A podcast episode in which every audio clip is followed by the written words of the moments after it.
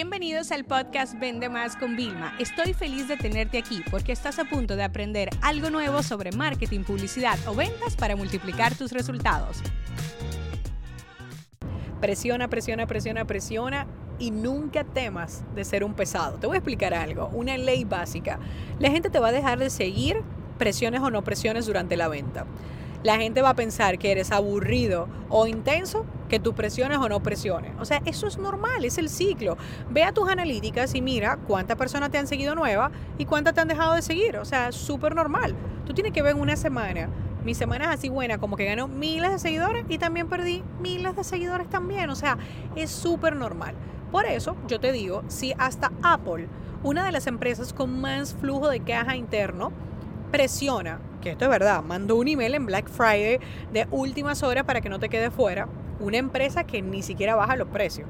O sea, no es que te está dando un descuento. Lo que te está devolviendo es una parte de lo que inviertes en tarjetas de regalo para que siga comprando con ellos. O sea, simplemente brillante. O sea, brillante, brillante para nosotros poderlo tener. Ellos también presionan. Yo lo he visto todo el tiempo. Lo veo con un montón de eh, artistas, lo veo con deportistas, lo veo con empresarios, lo veo con campañas. Oye, tú no te imaginas. Yo que hago lanzamientos, yo que estoy detrás asesorando muchísimos e-commerce y negocios digitales, un correo puede representar, no de que nada más cientos y miles de dólares, podría representar decenas de miles y cientos de miles de dólares. Y para algunas compañías que venden al por mayor, podría representar millones de dólares extra en su facturación por esa presión que total la gente se da de baja. Y cuando yo analizo en las épocas de lanzamiento, ¿vale? El porcentaje realmente de gente de suscrita, pues tampoco es que sube mucho más. Y tú piénsalo, tú quieres pagar en tu base de datos por personas que cuando tú estás en una campaña de promoción ya se sienten, ya no quiero más, me voy. No, no quieres pagar por esos leads, ¿ok? Como yo te digo, si tú vas a estar en la buena, va a estar en la mala también. Y en la mala es los momentos de promoción. Y ni siquiera hablemos de eso, porque hay tiendas que solo se dedican a hacer promoción y olvídate que te van a educar ni nada. Lo único que te mandan es cupones, ofertas, descuentos y le va bien. Tienen a millones de personas, cientos de miles de personas en la lista. Entonces yo te digo, sé pesado, mándalo y súbelo por redes. O sea, yo estoy en lanzamiento y soy pesada.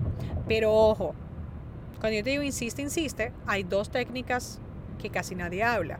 Y es lo que yo hago, la técnica sandwich, que incluye un previo a la venta y un post la venta. La técnica sandwich, ustedes se han identificado que lo harán con su pareja. Ay, mi amor, tú eres el mejor, gracias. Mira, yo quiero que tú me compres esto. Ay, porque que tú eres el mejor y yo sé que tú me vas a complacer. Fácil. A las parejas le hacemos la técnica sandwich. Si tienes hijos como yo, también yo le aplico a mi hija la técnica sandwich. Vamos a hacerlo en el trabajo, en las ventas. Vamos a poner contenido súper bueno de engage, comunidad, educación.